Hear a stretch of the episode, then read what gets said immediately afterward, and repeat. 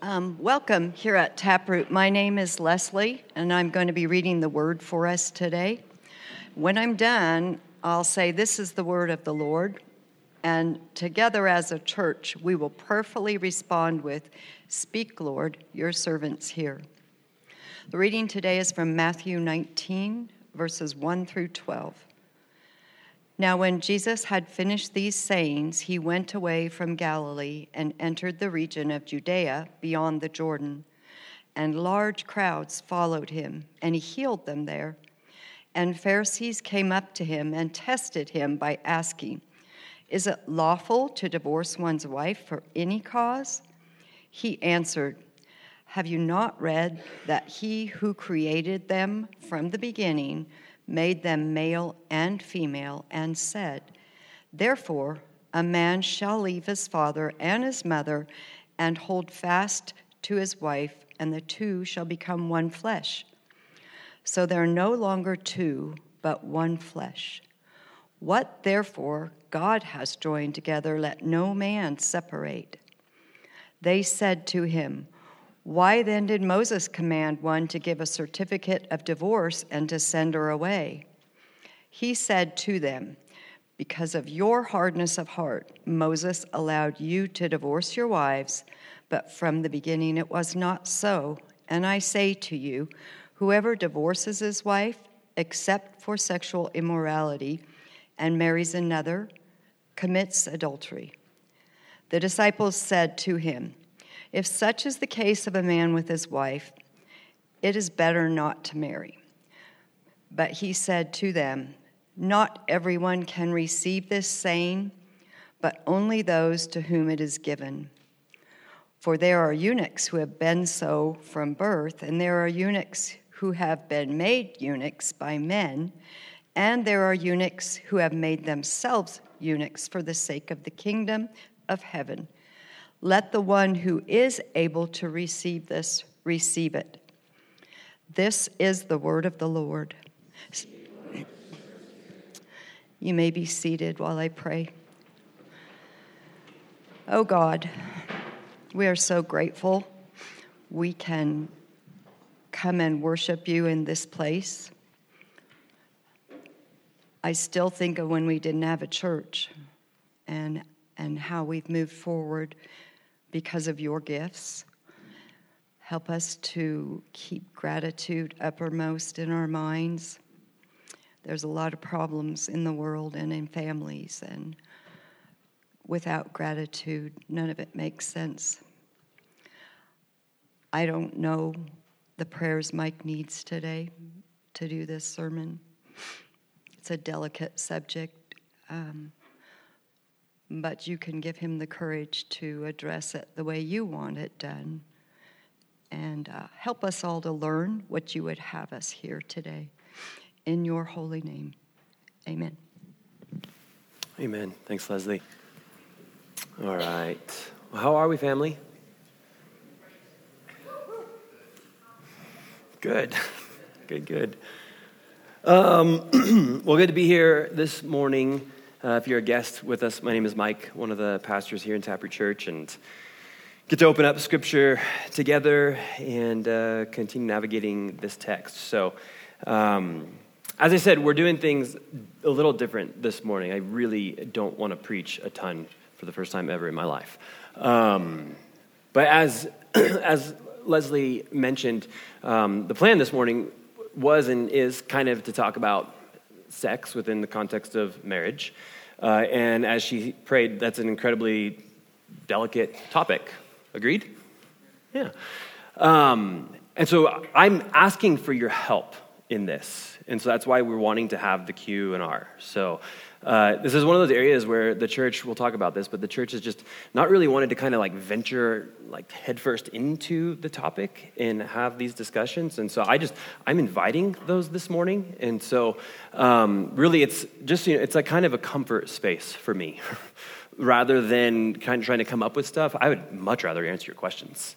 Uh, so you're not like, you're not overwhelming me, you're not like embarrassing me.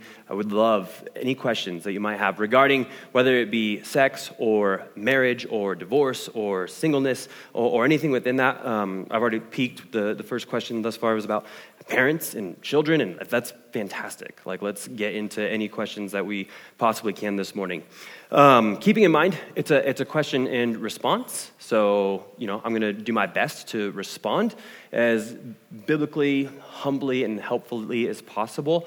Uh, but the hope is that this would just kind of spur on more conversations for us. Because again, this is just a space uh, where we as followers of Jesus need to learn how to have conversations. I think that's where we get into a lot of trouble is uh, there's, there's loads of, of shame and guilt around sex and sexuality. And so um, we just avoid the conversation, and it's a conversation that we need to really learn how to step into um, with, with grace, abundant grace, as, as best as we possibly can.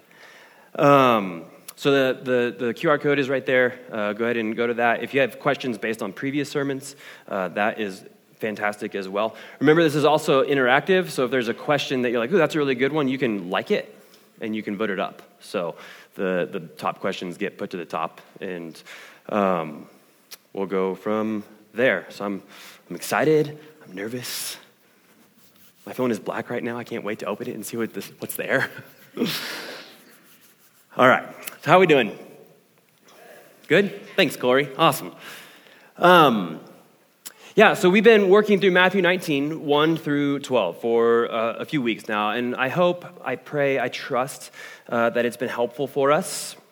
And so this morning, what we're, we're doing is we're just simply circling back around to what Jesus has to say um, regarding marriage. And it's kind of where we began, was looking at Jesus' uh, vision picture, invitation to what marriage looks like. Uh, but then within that, we've also looked at the topics of divorce. Will did a, great job talking about divorce a couple of weeks ago. And then last week, we um, hovered a bit around the topic of, of singleness. Um, and most people noticed that uh, we didn't talk about just singleness specifically per se, but wanted to just have this understanding that um, singleness isn't like a, a less than space for humans right? But it's a, a valid, legitimate way of living a, a, flourishing life as a follower of Jesus, just as being married. Uh, and the reality of singleness and the reality of marriage is that uh, both have their gifts, both have their joyful experiences.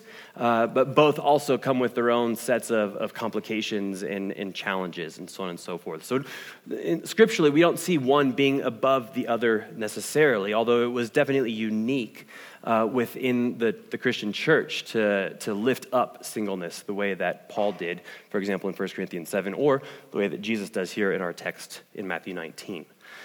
Um, and so, what we want to do then is, is, circle back around to marriage and look specifically for a little bit, um, not, not, not necessarily at sex in particular, but the cultivation of, of a flourishing marriage. Right, we, we've talked a lot about how, how marriage is, is hard. Right, for anyone who's been married for longer than your honeymoon, right? You know that. Even, even most of you probably had your first argument on your honeymoon. Right? You all can think back to that experience, right? You're like, wow, it got hard fast. like, um, and so that's, the, that's the, the, the, reality that I really want us to kind of work through is what does it look like then for us to begin cultivating uh, and, and, practicing marriage in a way that uh, is flourishing for us? Um, one of my one of my favorite books on marriage, we referenced it last week, is Tim Keller's book, The Meaning of Marriage. And uh, he, says, he says this about marriage. This is one of my, one of my favorite paragraphs and statements on marriage. Um, he says this quote, I'm tired of listening to sentimental talks on marriage. At weddings, in church, and in Sunday school, much of what I've heard on the subject has as much depth as a Hallmark card. While marriage is many things, it is anything but sentimental. Marriage is glorious, but hard. It's a burning joy and strength, and yet it is also blood, sweat, and tears, humbling defeats and exhausting victories. No marriage I know more than a few weeks old could be described as a fairy tale come true. Therefore, it is not surprising that the only phrase in Paul's famous discourse on marriage in Ephesians 5 that many couples can relate to is verse 32. A man shall leave his father and mother and be united to his wife, and the two will become one flesh. This is a profound mystery. It's a profound mystery. Sometimes you fall into bed after a long, hard day of trying to understand each other, and you can only sigh, This is all a profound mystery.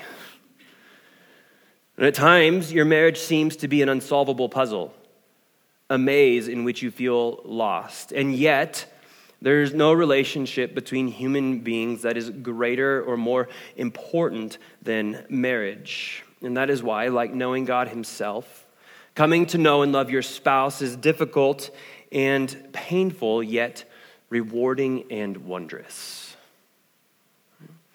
Uh, and Tim Keller, you know, in, in, in that book, The Meaning of Marriage, which if you haven't read it, I highly recommend it. Um, it's based off a, a sermon series that he preached in New York City to a crowd of primarily single people.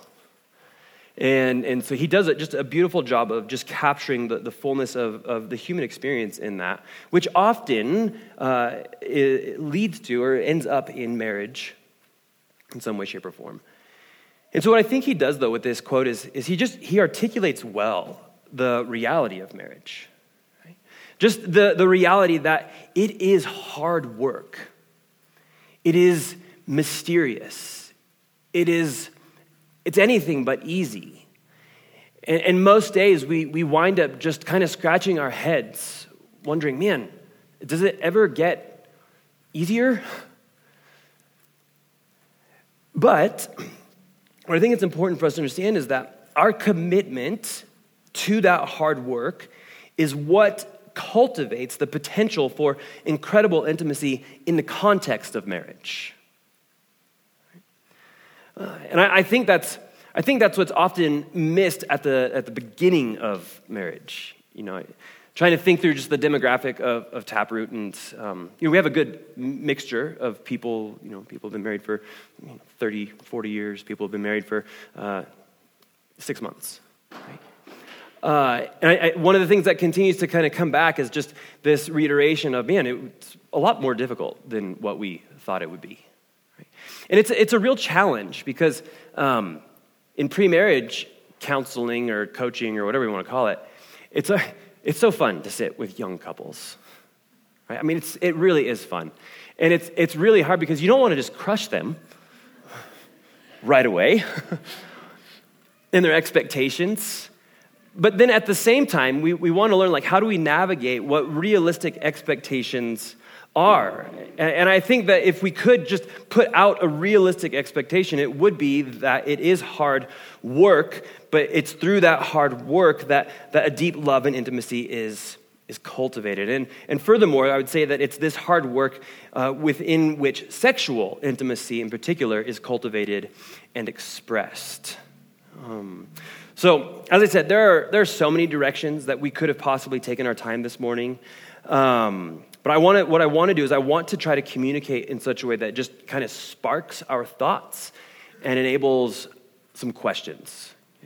Um, I'll be honest too, the other reason that we wanted to do this is because we had an elders intensive on Thursday and Friday um, that took up loads of space and brain energy.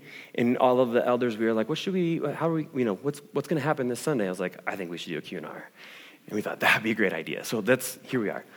So uh, just a few points here for us to work through. Uh, number one, the meaning of hold fast and become one flesh. What, what is Jesus saying when he says this statement? Let's look again at the text there, verse 3. Pharisees came up to him and tested him by asking, Is it lawful to divorce one's wife for any cause? And he answered, Have you not read that he who created them from the beginning made them, male and female, and said, Therefore, a man shall leave his father and his mother and hold fast to his wife and the two shall become one flesh. So they are no longer two, but one flesh. What therefore God has joined together, let not man separate. Um, so I think this is where we need to just begin our time because obviously it's where Jesus begins his time in answering the question uh, that the religious people come and ask him. And, and what we have here is, is this creation based vision that God has given for marriage. Right? That it is a one flesh covenant whereby one man and one woman commit themselves together for a lifetime. That's what Jesus is defining, that's what Jesus is describing. Uh, the term for hold fast uh, is the old fashioned word for anyone? Cleave. Right? Cleave. Uh, cle- like uh, cleaving, cleaving to one another. It's, it's an interesting word. It's, from the, it, it's in the King James. Uh, it's not very helpful, though, I've found. If, um, right, if we've grown up in church, I think we're probably familiar with that phrase, leave and cleave, right? Anyone? We've heard that?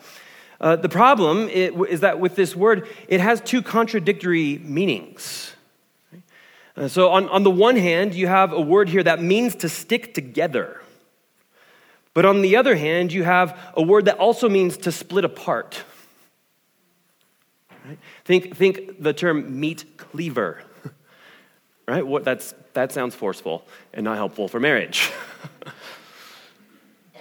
and so it's a, it's a to be honest, I'm not sure why the term was used back in the 1500s or when the King James came out. Thus, though, most modern translations use the phrase um, hold fast. Hold fast. So the ESV uses the phrase to hold fast both in Genesis chapter 2 and here in Matthew chapter 19. I like what the CSB uses. In Genesis, the CSB uses the word no, actually, I think it's in, in, uh, in Matthew, it uses the word join, and then in Genesis, it uses the word bond. Um, and so I think that those are, are better, better ways of articulating what Jesus is getting at here. And so, what the term does then mean for us is to stick together. That's what the, the, the, actual Greek word means, is to stick together. It's the word kalao, I think is how it's said. And it just it means to join or to become a part of. Um, it's, it's kind of where the, the glue idea comes from. Uh, um, imagine that, again, for those of us who kind of experienced church for a long time, you remember sitting in, in youth group or being a youth leader and using this kind of picture, right? Where if you have sex before marriage, what you're doing is you're gluing yourself to someone else. And then what happens when that breaks apart is you kind of rip it apart and a part of yourself is left and, and all of those kinds of things, right? That's, that's where this kind of comes from. Uh, that's not a great way to necessarily think about what's being said, though. Um, however, at the same time, you do have just this very clear meaning of to join or, or to, to bind together or to become a part of. Uh, the word is also used in places like Acts chapter 5. It's, it's, in, it's used in reference to people joining a revolt, like, like, like as a military term.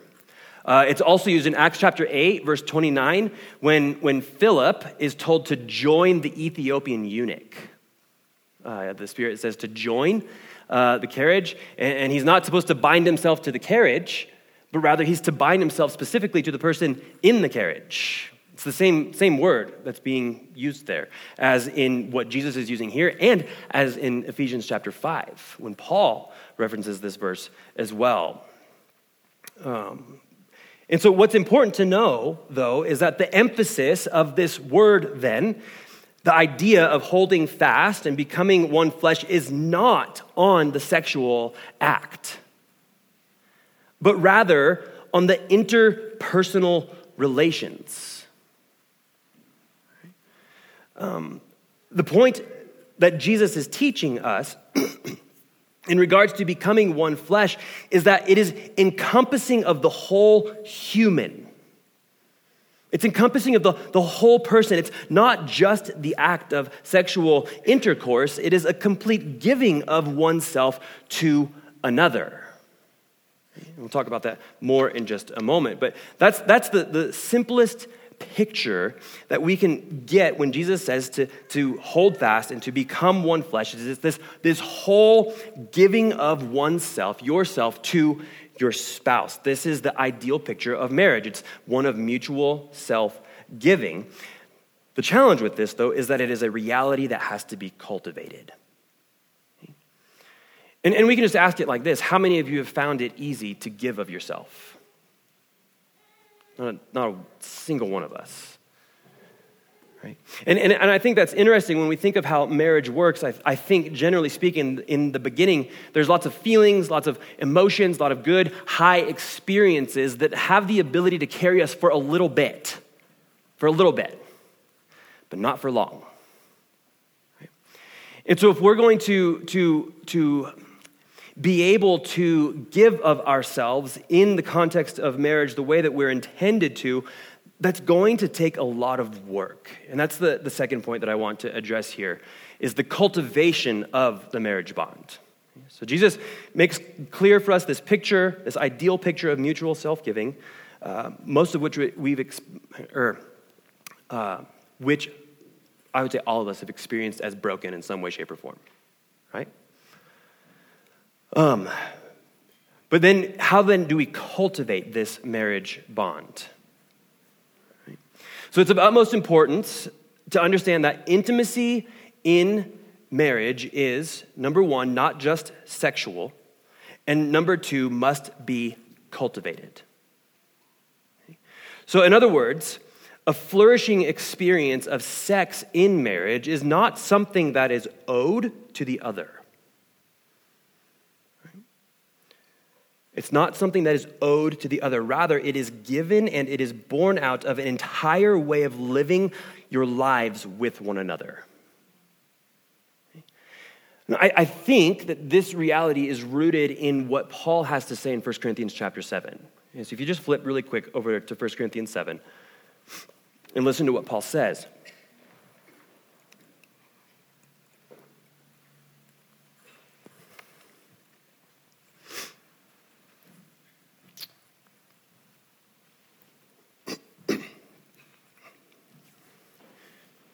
Paul says this Now, concerning the matters about which you wrote, Paul's referring to a previous letter from the Corinthian church. He says, It is good, the, or the Corinthians wrote this it is good for a man not to have sexual relations with a woman. So, if you could think of what the Corinthians are doing, it's very similar to what the Pharisees did to Jesus.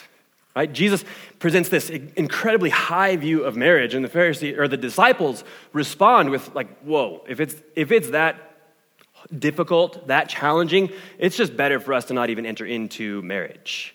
And so I think we can assume that Paul is carrying over the teaching of Jesus to the church in Corinth, which, which by the way, Corinth was an incredibly sexually promiscuous culture. Like, you know, our, our, our, culture world is, is sexually saturated. There, there's access to, to, to porn at every turn.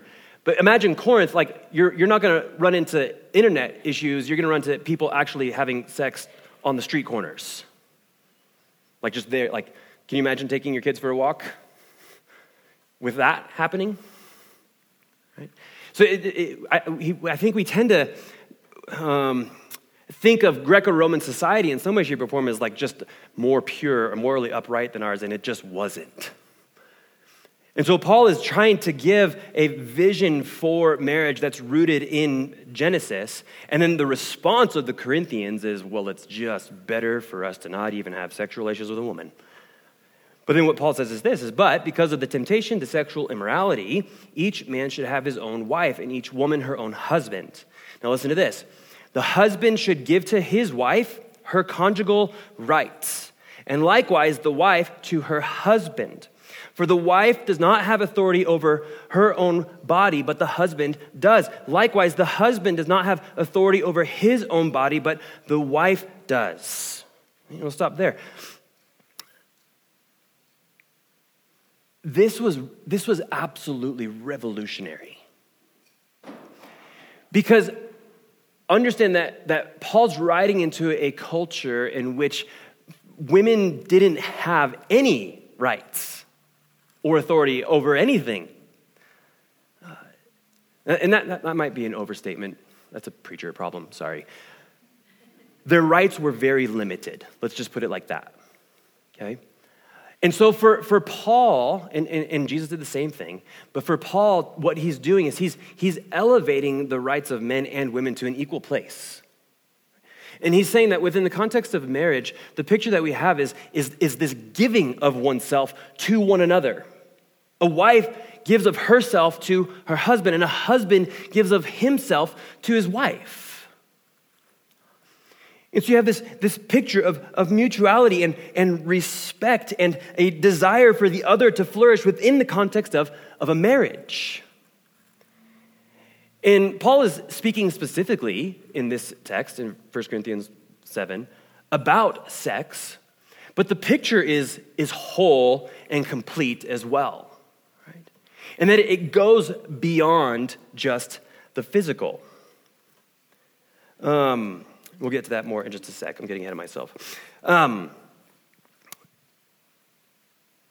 so how, how, then can we, how then can we begin to work this out? Um, one book that is really helpful is called Seven Principles That Make Marriage Work. I think that's what it's called, by John Gottman. Okay. John Gottman.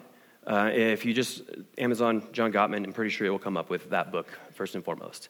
And John Gottman's interesting. He's not a, he's not a, a Christian scholar, but he is a, a scholar who, who, who all, I mean, it's pretty conclusive that he's done like the best work on understanding what makes a marriage work. It's, and it's really intriguing. Um, he, did, he did studies in Seattle where he was able to, with kind of like, like upwards of 90% accuracy, determine if a couple was going to be getting a divorce.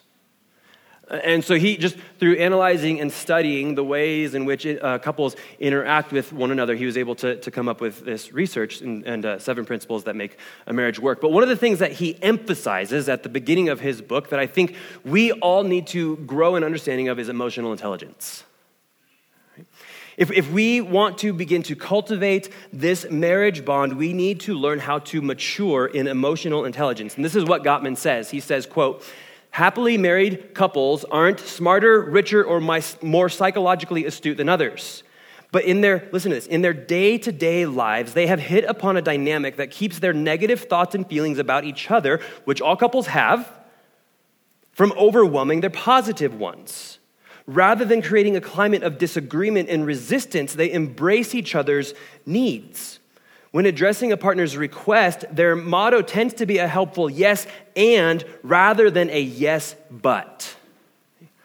Now, that, uh, that challenged me so deeply because I've been working through this a ton lately with my wife. I am learning more and more about myself, and I love to argue and challenge things. And more and more recently, it's been that like we'll be in a conversation, and my response is very frequently yes, but. And here's how I'm right. It doesn't work, just so you know. It doesn't cultivate anything fun. Anyways, this positive attitude, not only, we, are still doing really great, just so you know. this positive attitude not only allows them to maintain, but also to increase the sense of romance, play, fun, adventure, and learning together that are at the heart of any long lasting marriage. They have what is called an emotionally intelligent marriage. And so, all that Gottman does here is he, he gets at the, the posture that is required for marriage to work and to last. And, and what we see is it's a posture of, of increasing self awareness and curiosity for your spouse. And then within that, a humility that enables you to learn. And I think if we can embrace that reality, it will begin to go a long way for us. The issue is this is that is work that you have to do as an individual. Like, I, th- I think if, if, if we in, in our, our marriage is or in our singleness can learn that we have a lot of work to do as individuals, it will help us in relationships on the whole. So, if, if, if we can begin to learn and understand our stories, if we can begin to learn and understand why we react the way that we do with always the same situations and circumstances, it will go a long way for us. And this is, this is what he's inviting us into, uh, is emotional intelligence. Another aspect, then, how we, in how we cultivate the bond of marriage is through comprehensive intimacy. Now, I think this is important because it tends to be that when we think of intimacy, we only think of sex. We, that we equate them as being the same thing. To be intimate is to be sexual. The problem is that intimacy is very complex. Uh, and it goes far beyond the physical act of sexual intercourse. And, in case you haven't experienced this, it looks a whole lot different in men and women. Uh, there is a, a, a, resource that I have appreciated in this regard. Uh, it's called The Six Pillars of Intimacy by a couple named Alyssa and Tony DiLorenzo. And what they have worked through, in, in, in, essentially, they've, they've kind of developed a ministry that's focused on marriage. And they've developed this resource called the Six Pillars of Intimacy. And they've kind of uh, pinpointed six primary aspects of, of life that, that help to cultivate a bigger picture of intimacy. And the six of them are this um, number one, emotional. So, emotional intimacy is, is just uh, the ability to enter into and have conversations with one another. And, and, and what they get at is that emotional intimacy is it's really the foundation for all other forms of intimacy. Right? Uh, and it's also the most difficult. It's very challenging. It's very challenging to be emotionally vulnerable with another person. And yet, this is, this is foundational for us to have flourishing marriages and any, any sort of flourishing relationship. We have to, we have to learn how to enter into conversations where we're going to be vulnerable and share our, our thoughts and our, our feelings and our experiences. And, and to be able to receive those things without answering, yeah, but. Because if, if, our, if our response when our spouse is trying to share their experience, their, um, their emotions, their feelings, if our response to them is, yeah, but, you're missing the point. I'm slowly but surely, by God's grace, I think I'm learning this. Trying so hard. So, emotional intimacy. Uh, number two, physical intimacy. Physical intimacy is not the same also as sexual intimacy. Physical intimacy is just learning how to, to lovingly touch one another. It might be holding hands. It might be putting your arm around your spouse. It might be just cuddling. It might be giving her or him a foot rub. It's just physical intimacy that doesn't have to be sexual. Okay? And that needs to be cultivated in our marriages. Uh, and, and, and, and, understanding that that looks different, right, for, for different spouses. Um, this is a, a, sidebar, but you've all heard kind of the, the five love languages thing, right? Our tendency is to give the love language that we would like to most receive. And so we need to, this is where we learn about our, our spouse in an effort to give what they would like to receive. So emotional, physical. Number three, spiritual. Uh, this, is, this is getting to a space of being able to be on the same page spiritually as followers of Jesus, right? Trying to, to learn from one another what each is experiencing with God. Uh, trying to uh, be in scripture together, trying to, learning to be in prayer with one another. And I'll tell you, this is incredibly challenging. This is, this is, uh, Satan doesn't want us to pray together. Like the enemy does not want our, our marriages to be on the same page spiritually. The enemy would love more than anything to divide this space. And so you'll, you'll notice that there is, when you try to enter into a space where you get to, to read scripture with your spouse or pray with your spouse or even going to church with your spouse, how many of you have arguments on Sunday mornings? Yeah? I see lots of smiles. You're like, Ugh. It is difficult. Oh, it's difficult and requires so much, so much humility for us to enter into this space of spiritual intimacy. Number four, uh, financial intimacy. Uh, it tends to be that there, there's probably one person in the relationship who requires more security in regards to finances. And, and what I mean by that is not necessarily more money, but just more communication and, and more being on the same page. And so you have to discover and learn what does that look like in your marriage. It's an area of great weakness for me. I hate talking about finances.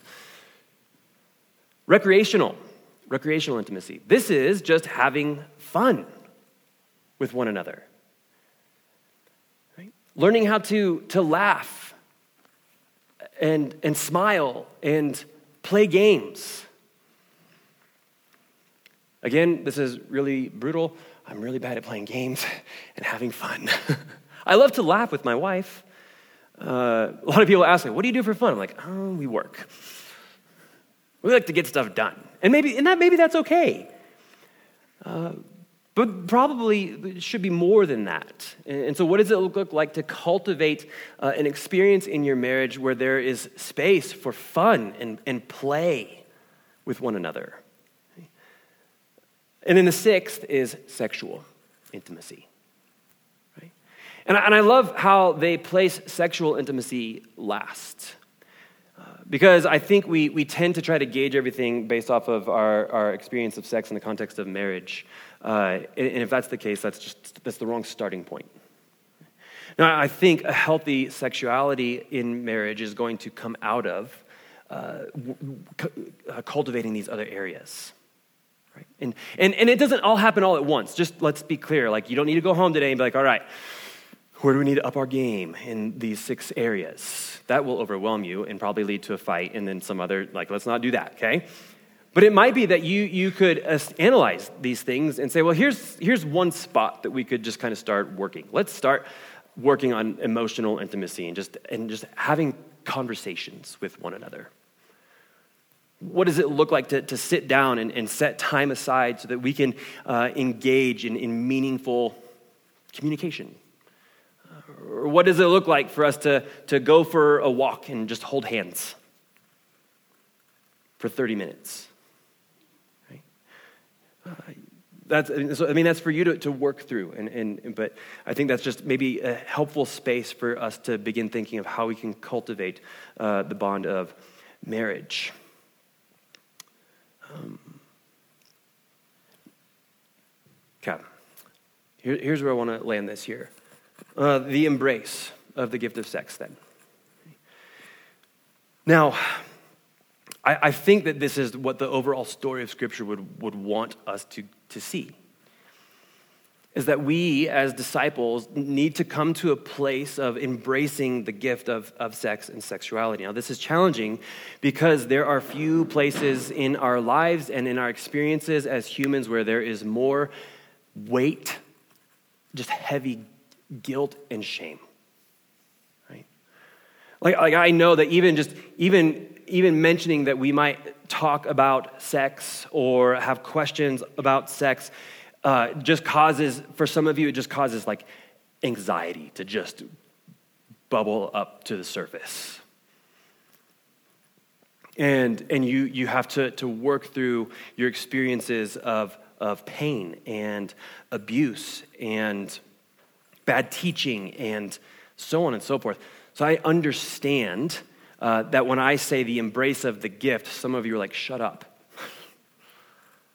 Is, I've not experienced this as a gift. And for that, I would love to just say, I'm sorry. And I'm sorry that that is your experience.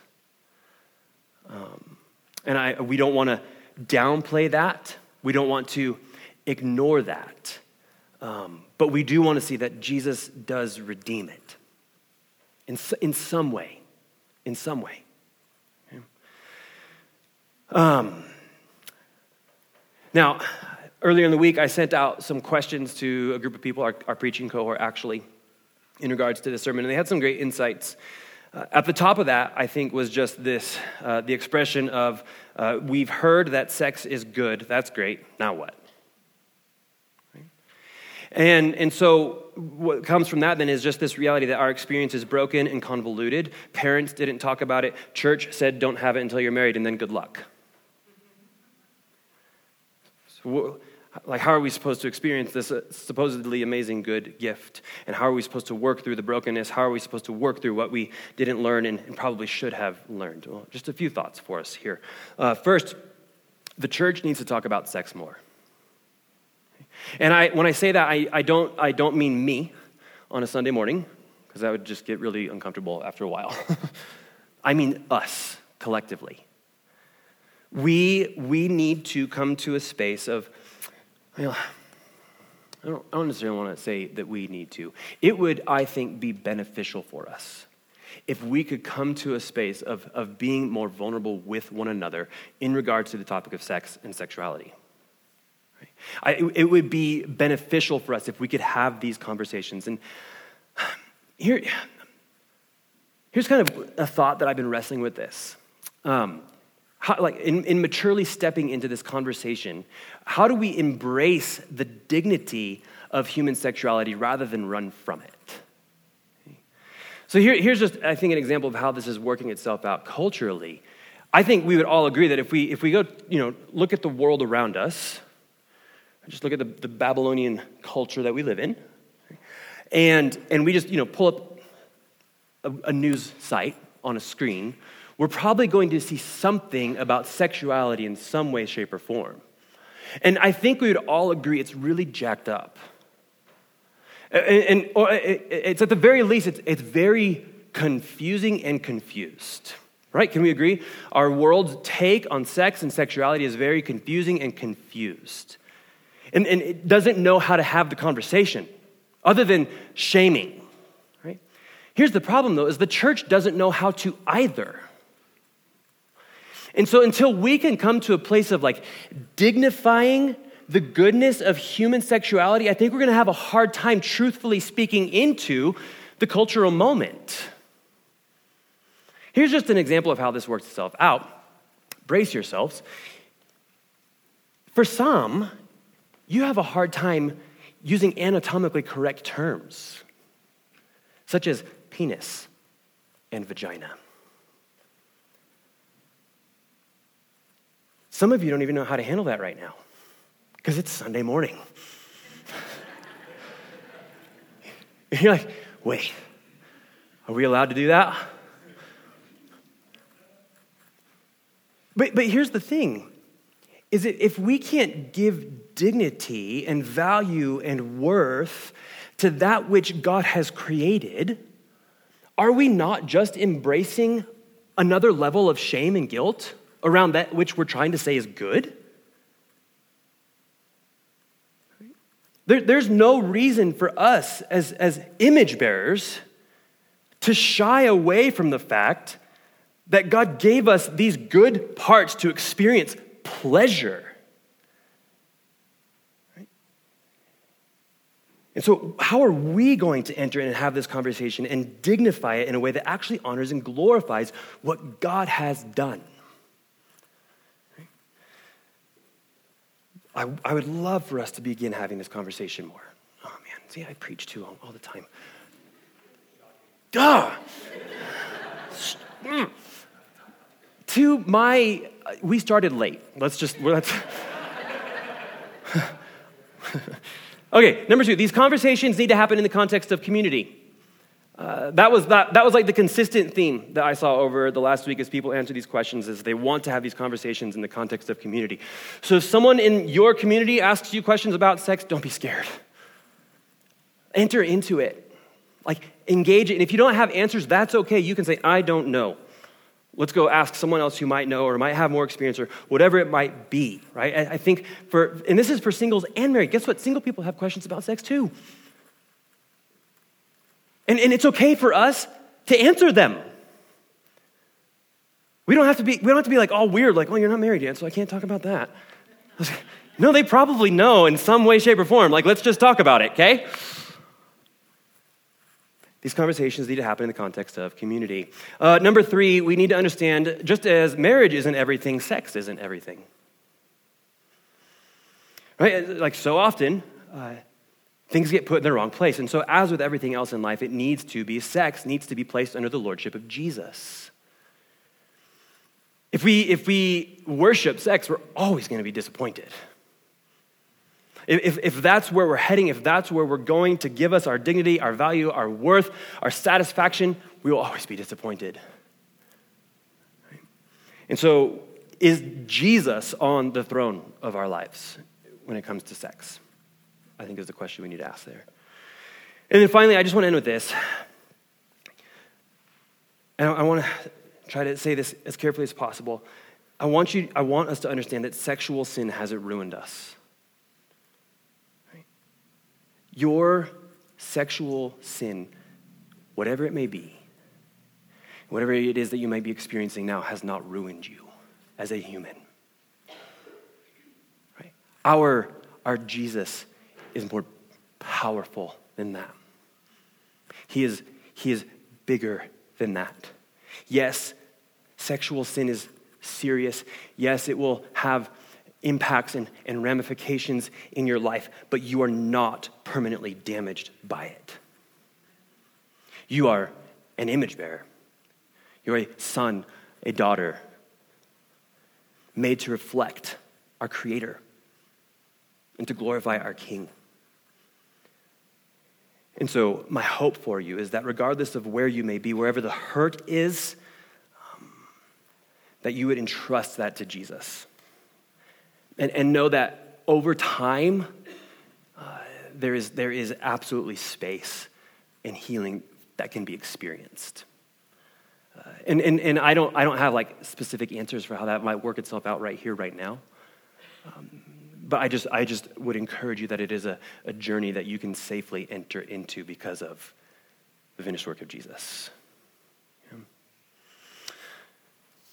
That's all I have. Let's, uh, let's go to Q&R. Oh, man.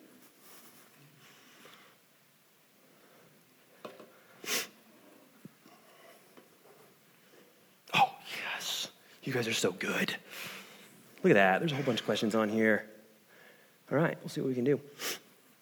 Oh, I need a drink.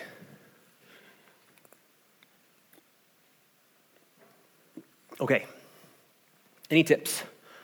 Any tips on how, let's see, I think I can highlight this. Yep, look at that. On how to talk, uh, talk to our kids about sex and the way the culture is changing and shifting around sexuality. Yes.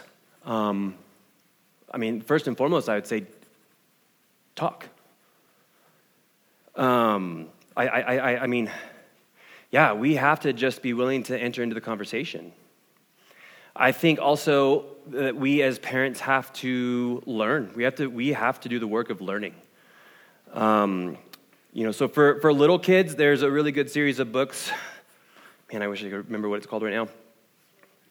The Story of Me. Yes, that's it. Uh, it's a really helpful uh, series of books that kind of uh, has different levels. So it has a level for kids who are three to five, uh, and to begin kind of introducing these topics to them, and then kind of just steps up from there and enters into how to just have these conversations with our kiddos, uses anatomically correct terms. I, that would be, I think, of utmost importance when you're talking with your children. Don't be afraid to say penis and vagina. Uh, like, don't be afraid to help them to understand um, arousal. That, like, I think it, it tends to, there tends to be a, for whatever reason, well, I think it's because of fear. We get scared and then we want to shut down arousal. And then, and then I think what the church has done for so long is it's just continued to try to like suppress this reality in humanity. And then we get to marriage and we're like, I don't know how to make this work. Right? And so there's definitely a tension here that as parents, we have to learn, we have to uh, prayerfully navigate, uh, I think, with ourselves and, and, and communicating with our spouse. Uh, it's going to be different for each kid. Uh, each kid's going to begin to show curiosity at different stages in their lives. Um, you know, so I, I, had a, we had a child walk in, and, and here's another one. Let your kids know that you're open to the conversation. Like, make that reality known to them. And, and then when they come and ask the question, enable that space to be a safe space. Like, no, like for our kids, no question is off limits. Right? So we had, you know, we were like, Abby and I were getting settled into to bed last night, and we were really tired, and one of our kids came in and asked us a question about sexuality. And it wasn't an easy question either. Like, it was like, I was, I was yeah, I was like, oh man, why, why that question? Like, in my mind, I had, I had to wrestle to get to a place where I could maybe give a reasonable answer, but it, it turned out to be a really enjoyable time of, of having a conversation. Um, so, I mean, I think, I think that's what I would say primarily there is don't be afraid to talk about sex. I would say talk about sex often as well with your kids. Uh, not, not in a weird way, you know, like, hey, we need to have a talk again once a week or something like that. Like, but just more like in the regular routine day in and day out realities of your life, you know. So uh, it's kind of like, you know, if Abby and I are kissing or hugging closely in the kitchen. Our kids see that. And if they, if they, if they try to make fun of it, um, we're okay with them making fun of it. But At the same time, we want them to understand that this is a good experience. And that's an, that's an opportunity to enter into some of those conversations with them. So, yeah, I, I, I think being willing to have the conversations, not shying away from um, the realities. In regards to the shifting culture around sexuality, that one is, that one is really challenging. And so, as much as possible, we have to learn how to understand how God has designed things um, so that we can communicate that truth. I think also to not be fearful of what your kids might wind up wrestling through someday. Uh, statistically, um, it is ra- relatively normal, especially for females, um, f- females more than males, to wrestle with gender identity at some point in time in their lives. And so I think if as, as parents, if we can like prepare ourselves for that conversation, we can then enter into that in a way that's not like panicking and just like, oh my gosh, what's happening? This can't happen to us. No. Like, but but enter into that that winsomely, you know, and, and, and it's one of those things where you're probably you know, you're probably gonna have a conversation with your kids and you're like, wow, I wish that went better. You're gonna learn, and then you're gonna enter into it differently the next time. Um, so I, yeah, I think this is a space where we have to take the responsibility to learn as best as we can, uh, and then engage as best as we can in the conversation. Don't don't be don't be shy with it. It's a good question. Okay. Oh, you all are laughing. I haven't even read the question yet. You all are laughing. What? The latest? Oh, gosh. That's a real humdinger. That one hasn't been voted up yet, so.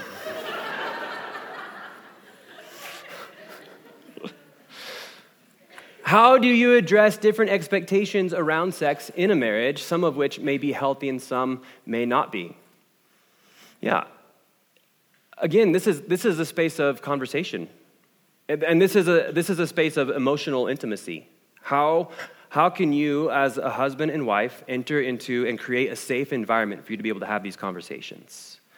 I, I think, just as with, with kids, we tend to be fearful to talk about sex. We tend to be uh, scared to talk about sex with our spouse. And so that's probably a really good starting point is if you can't if you can't have the conversation with your spouse, it's going to probably be really difficult to have the conversation with your kids. And so um, yeah, the, and it might it might be awkward, but it might be as simple as like sitting down with your spouse and saying, "We need to talk about sex." And then and then prayerfully entering into that so that your posture is not defensive. Now, this is another space I think um, when with you know some of which may be healthy and some may not be. Uh, I, this is a space within marriage that we need to understand that we we are to respect the other person and their desires and what they may desire and what they may not desire. So the word no is very important in marriage.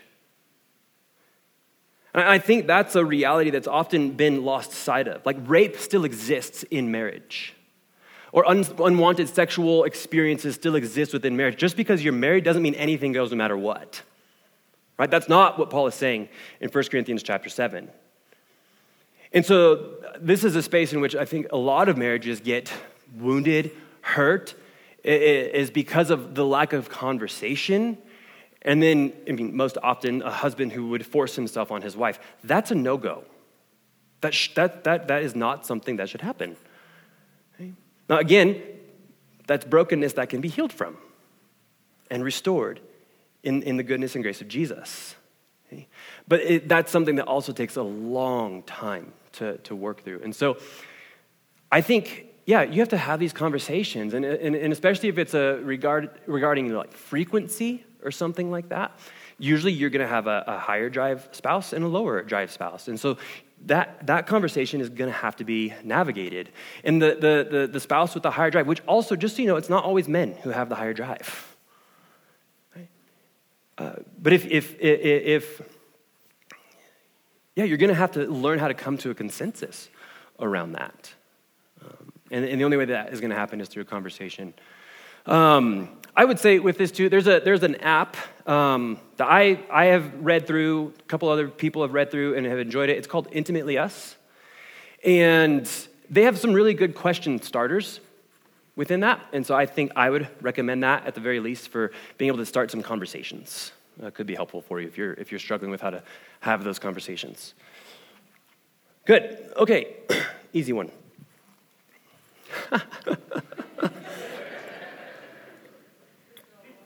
oh, I think the last question is referring to this question, is my guess. Oh, my goodness. Um, okay, so I'll start here. The Bible doesn't say anything. Um, like there, there's no verse.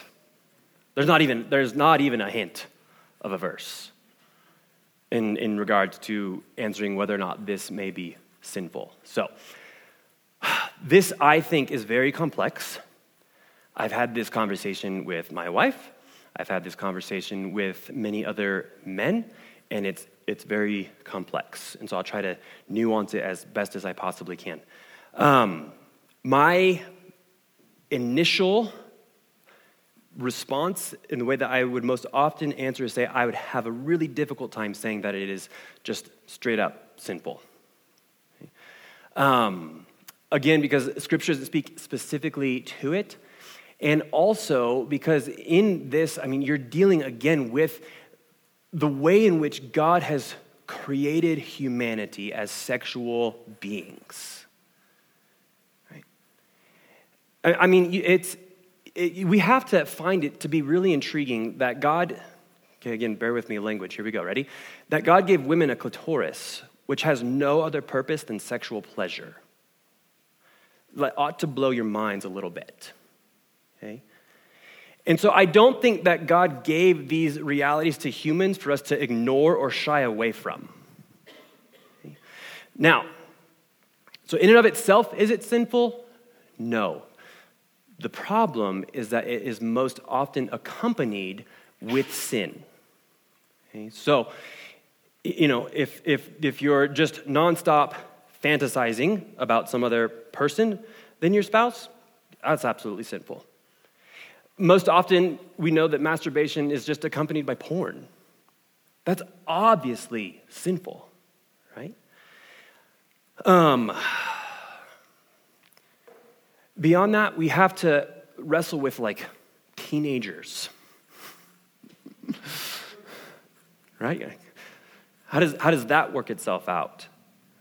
Because it's, it's, there's this tension here in which we know that teenagers are going to explore some of these things. And again, we don't want to shame them. We want to help them understand what arousal is, how that works, and how to handle that with self control. Um, and that, that gets complicated. I, I, don't have an easy answer for that one. So here, here's, here's, I think, where I would want to go. If you're, yeah, man, that's just challenging. if you're single, I don't think that, I don't, I have a hard time personally saying that it's always going to be sinful. And so you're going to have to wrestle through that. And I, th- I think you'll know. Like, I, th- I think you'll, you'll feel, your conscience will. Sexual fantasies, that's, that's going in a direction that's not going to be helpful. This question, though, often comes up in the context of marriage, too. Right? And so, this is a question that, as a husband and wife, again, you'll have to navigate. Is, is this sinful in the context of, of marriage? I'd be willing to bet that most often your spouse would probably be offended. Right? Uh, I think if, if this goes to a place where it's always, if, where it's secret and accompanied with porn, then absolutely, that's a big problem. Right? But some of this also is going to come down to, I think, aspects of like sex drive. But again, that's the conversation that you need to have with your spouse. And say, what do you think about this, sweetheart? And how do we navigate this? And, and, it might be a space in which, if you just are able to have the conversation with your spouse, your spouse might want to uh, help you out a little bit more. And that would be okay for you to have that conversation and come to that space. So, um, yeah, good question. Uh, the, the, the, the book in The Story of Me, Uh, I think it's the fourth book in that series. Does a really helpful job with answering this in regards to teenagers. So I, I definitely recommend that. Okay, what else? It's almost, no, that clock is wrong. Oh man, it's not one o'clock. Praise the Lord. I was like, what happened, guys? okay, we got, we got time for a few, a few more questions here. Um, sex was always a taboo sort of thing growing up within church. How do we as a church encourage and promote healthy discussions around sex? Yeah, I mean, like we said, I think just we have to learn how to enter into the conversation, you know. Um, I think uh, the, the, one of the most recent books was Sheila Wray Gregoire wrote um, The Great Sex Rescue. I think that's a really good book. Um, I think she does a really good job of, of navigating research, really good research, and, um, and she addresses a lot of the reasons why we've had a really hard time having this discussion in, in the context of the church. And so you don't, you know, I don't agree with everything that she says, and nor do I with anyone that I read, just so you know, uh, except for the Bible. Um, so I, I think she does a really good job at entering into some of the conversations about how to have the conversation, or just kind of even dispelling some of the myths. Like one of the one of the biggest myths out there is that sex is for men and not for women, and that's just a lie. Uh, and, and so just navigating that she, she does a really good job at navigating like lust and, and porn and how to, to work through that and then um, so yeah i just overall think that that was a really helpful resource you know if, if it's something um, it could be if you know if you have a group of people that you want to work through something with. I think this would be a great book to work through, uh, the Great Sex Rescue. Um, you know, there's also other helpful books. Jay Stringer wrote a book called Unashamed, uh, which deals specifically with, um, I mean, porn, but also dealing a lot with like sexual fantasy and, and just our sexual stories. And so I think that's a really helpful resource um, that I would recommend, and that would enable conversations. In, in that case, especially for, for men, I think. Oh, I mean, women too. What's it? Unwanted. What did I say it was? Unashamed. Unwanted. Sorry. Thank you, Mike. What was it one more time? Unwanted. Unwanted, by Jay Stringer. Yeah. Um, yeah, otherwise, I just hope that we can start having a conversation. So, it's good. Okay, how do you admonish youth to deny sex outside of marriage besides the more heady calls to piety, principle, and perseverance. How do you motivate their hearts? Um, well, you don't. The Holy Spirit does. Like, I, I can't help but think that that's where we have to start. and, and I think that's where we have kind of gotten, again, scared. Like, we feel like it's our job to make sure that the young people don't do all of the things. And so it's kind of like this don't, don't, don't, don't, don't, which in turn just results in, in scaring the crap out of them which is also not helpful right? And so again it's this this tension and this constant balance where like we just have to be engaged. Uh, we have to be engaged with the young people. And and and we have to know like we can't be shocked when they have sexual desires right? Like we shouldn't be shocked. We should be like oh my gosh how'd that happen?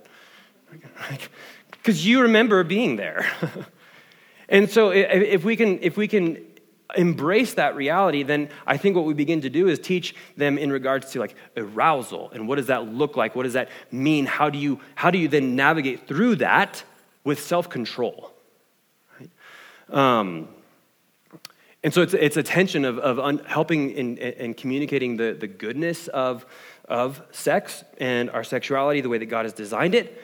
Uh, and then also, I, I think, still being firm that it, that God has created this to be experienced in the context of marriage. Right? And, and that, that we do have to, to hold firm to the, the reality of what Scripture says. Like, sexual sin is serious, sexual sin is different. Uh, like it's not, it's not just like a, a, level playing ground in regards to sin. Like sexual sin is kind of, uh, it's, it's kind of up there a bit higher than others. Paul says not, not just because it's like a, a higher, worse sin, uh, but because it's against your body.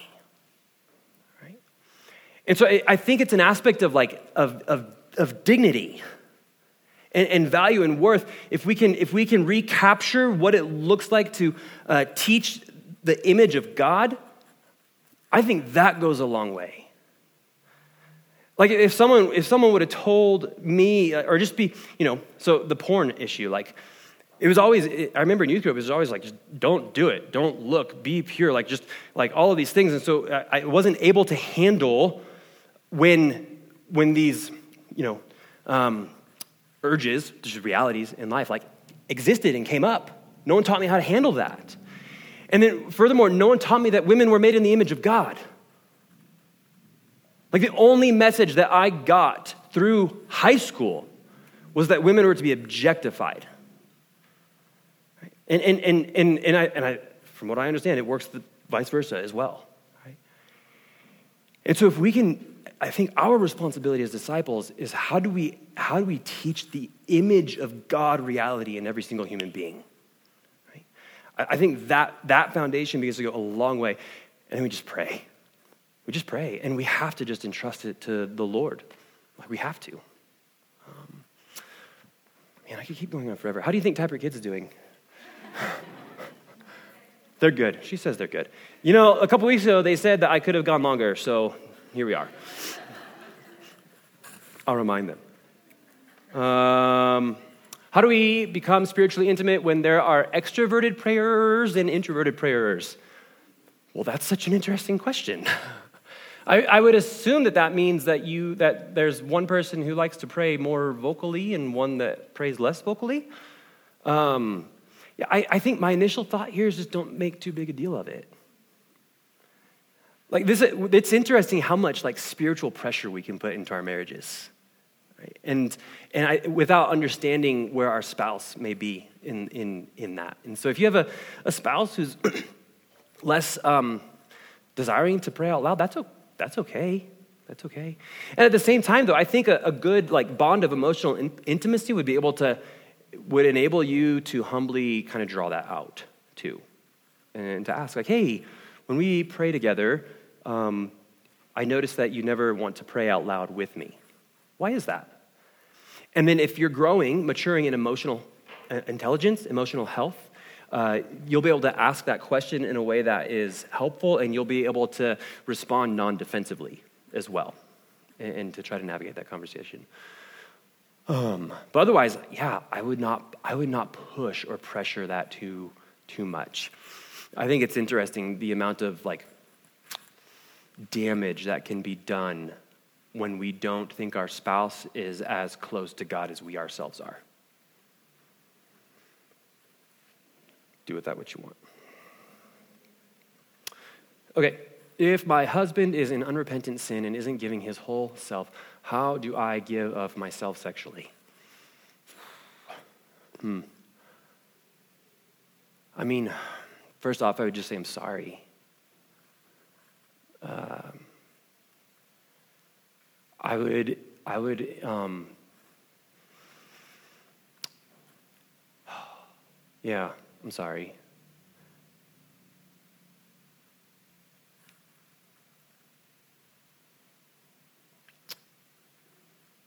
I mean, part of me wants to say, I don't know that you have to.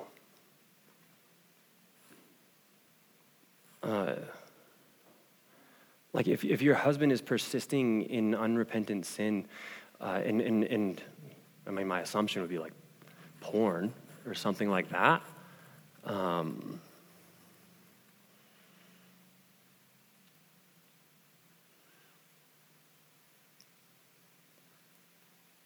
you know, I, I think that would be a space where I would hope that you could encourage, I'm sure you've done this, but encourage your husband to go and talk to some other people. Um, and then I would encourage you also to talk with someone. I, I think that's a space of, of, of how do we navigate this in the context of community. It's hard to answer that without specifics, to be honest. Um, and I just, I just would love to acknowledge that's complicated. And if you would love to, if you'd like to come and ask me or my wife or something, we would love to help navigate that. So I'm sorry. Okay, I'm gonna, I'm just gonna do two more, guys. I just two more. Dang. I think sometimes we can elevate marriage and sex as a utopian idea that is ultimately harmful. How do we limit ourselves from idolizing marriage and sex? Yeah, I mean, absolutely, we idolize it. We elevate it. Um, we think it's going to satisfy every single need and want. Um, you know, keeping it in that space is what makes it harmful. Um, I think that, again, this is we need to pray and ask the Holy Spirit to help us put sex and marriage in its proper space. Um, you know, and it, and it might be that we all have to navigate this at some point in time in our, our lives and in our marriage. I know that I know that I have. I mean, I know that I've had. Uh, I mean, I think early on in marriage, it was very much like an idolization of my marriage, idolization of my wife, and an idolization of sex in our marriage, and it just it's just crushing. That's all that there is to it, and and it just leads to brokenness. But it's years and years of staying in the game, and, and years and years of navigating through these questions uh, that I think helps us to then put it into its proper space. Um, and it just takes time and humility and the Holy Spirit in us. So, yeah. Okay, last one is a doozy. After infidelity, how do you repair intimacy and reintroduce trust in sexuality? Um, wow. Patiently and prayerfully, and in community. I, I, I think if if we really believe, as followers of Jesus, that he can and does redeem and restore all things, then I think that we can enter into this space. You know? Um, you know, my own, my own story is with, you know, I don't know if I'm allowed to say this, but with just infidelity in my parents' marriage on a number of occasions. And they're still married, and I don't know how. I don't know. Uh, but I've miraculously seen it work itself out. Um, and I think that that's going to, it's probably going to look, I know it's going to look different for, for each person who might have this experience. And it's going to take a lot of, oh, just lots of time, lots of prayer, lots of conversation, lots of help, lots of help. You know, I, I, maybe if I could just encourage us in anything, like community really matters in this um, because again there, there tends to be a lot just heavy amounts of guilt and shame around this to where we, we feel like this is just a private conversation and i would just love to get this out of a private conversation. Um, you know and so i know that you know i can speak for myself and for abby. You're not going to embarrass us or shock us with any questions that you might have. Like if you're and so i would encourage i know that that's the same with uh, john and kim with will and rochelle Luke and Callie, like I know that you can go, Glenn, where did he go? I, there he is. I know that you can come to the elders and their wives and ask them questions, and they're not gonna, they're not gonna shy away, or we're not gonna be shocked, or we're not gonna like be like, oh my gosh, can't believe you're thinking this, or like we we want to be able to enter into and have these conversations, and so, um, yeah, again, I think that that goes just prayer, power of the Holy Spirit, community, lots of conversation, and lots of time. It just takes time to rebuild trust with, with something like that. So, hmm. okay. Okay, fine. As a single person who has a past, I just don't know what intimacy should look like in dating or if it should just be friendship. Any advice? um, I think. I think that goes back to cultivating same sex friendships.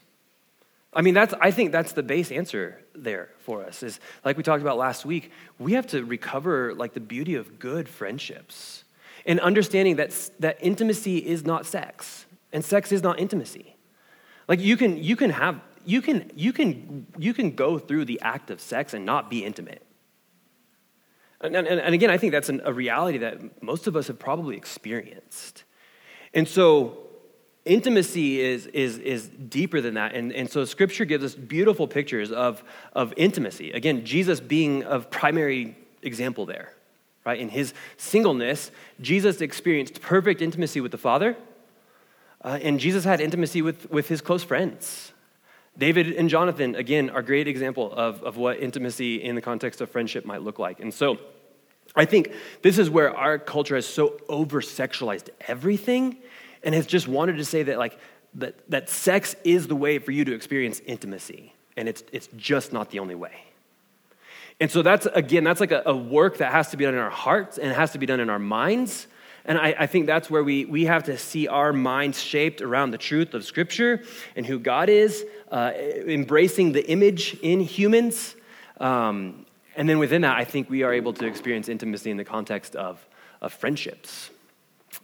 Intimacy does not have to culminate in sex, it does not. Good? Okay. All right, let me pray.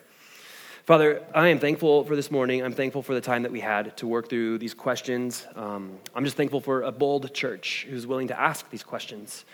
And I pray that um, though there's certainly um, maybe more questions than answers now, um, I pray that this would spark the conversation for us in the context of community and that, um, that there would be safety, that, that people would feel safe. And that they would know that we, we want to hear their stories and we want to help them navigate through these things, um, whether it be good or bad or, or scary or whatever it may be. Um, I just I pray for us as a church to, to engage this conversation uh, in the context of marriage, in the context of singleness, uh, for the sake of our kids, um, and that we would that we would reflect your glory and your image more and more as we do so. Um, give us grace, give us wisdom, give us patience uh, give us your Holy Spirit uh, that we may walk in the ways of Jesus. It's in his good name that we pray. Amen.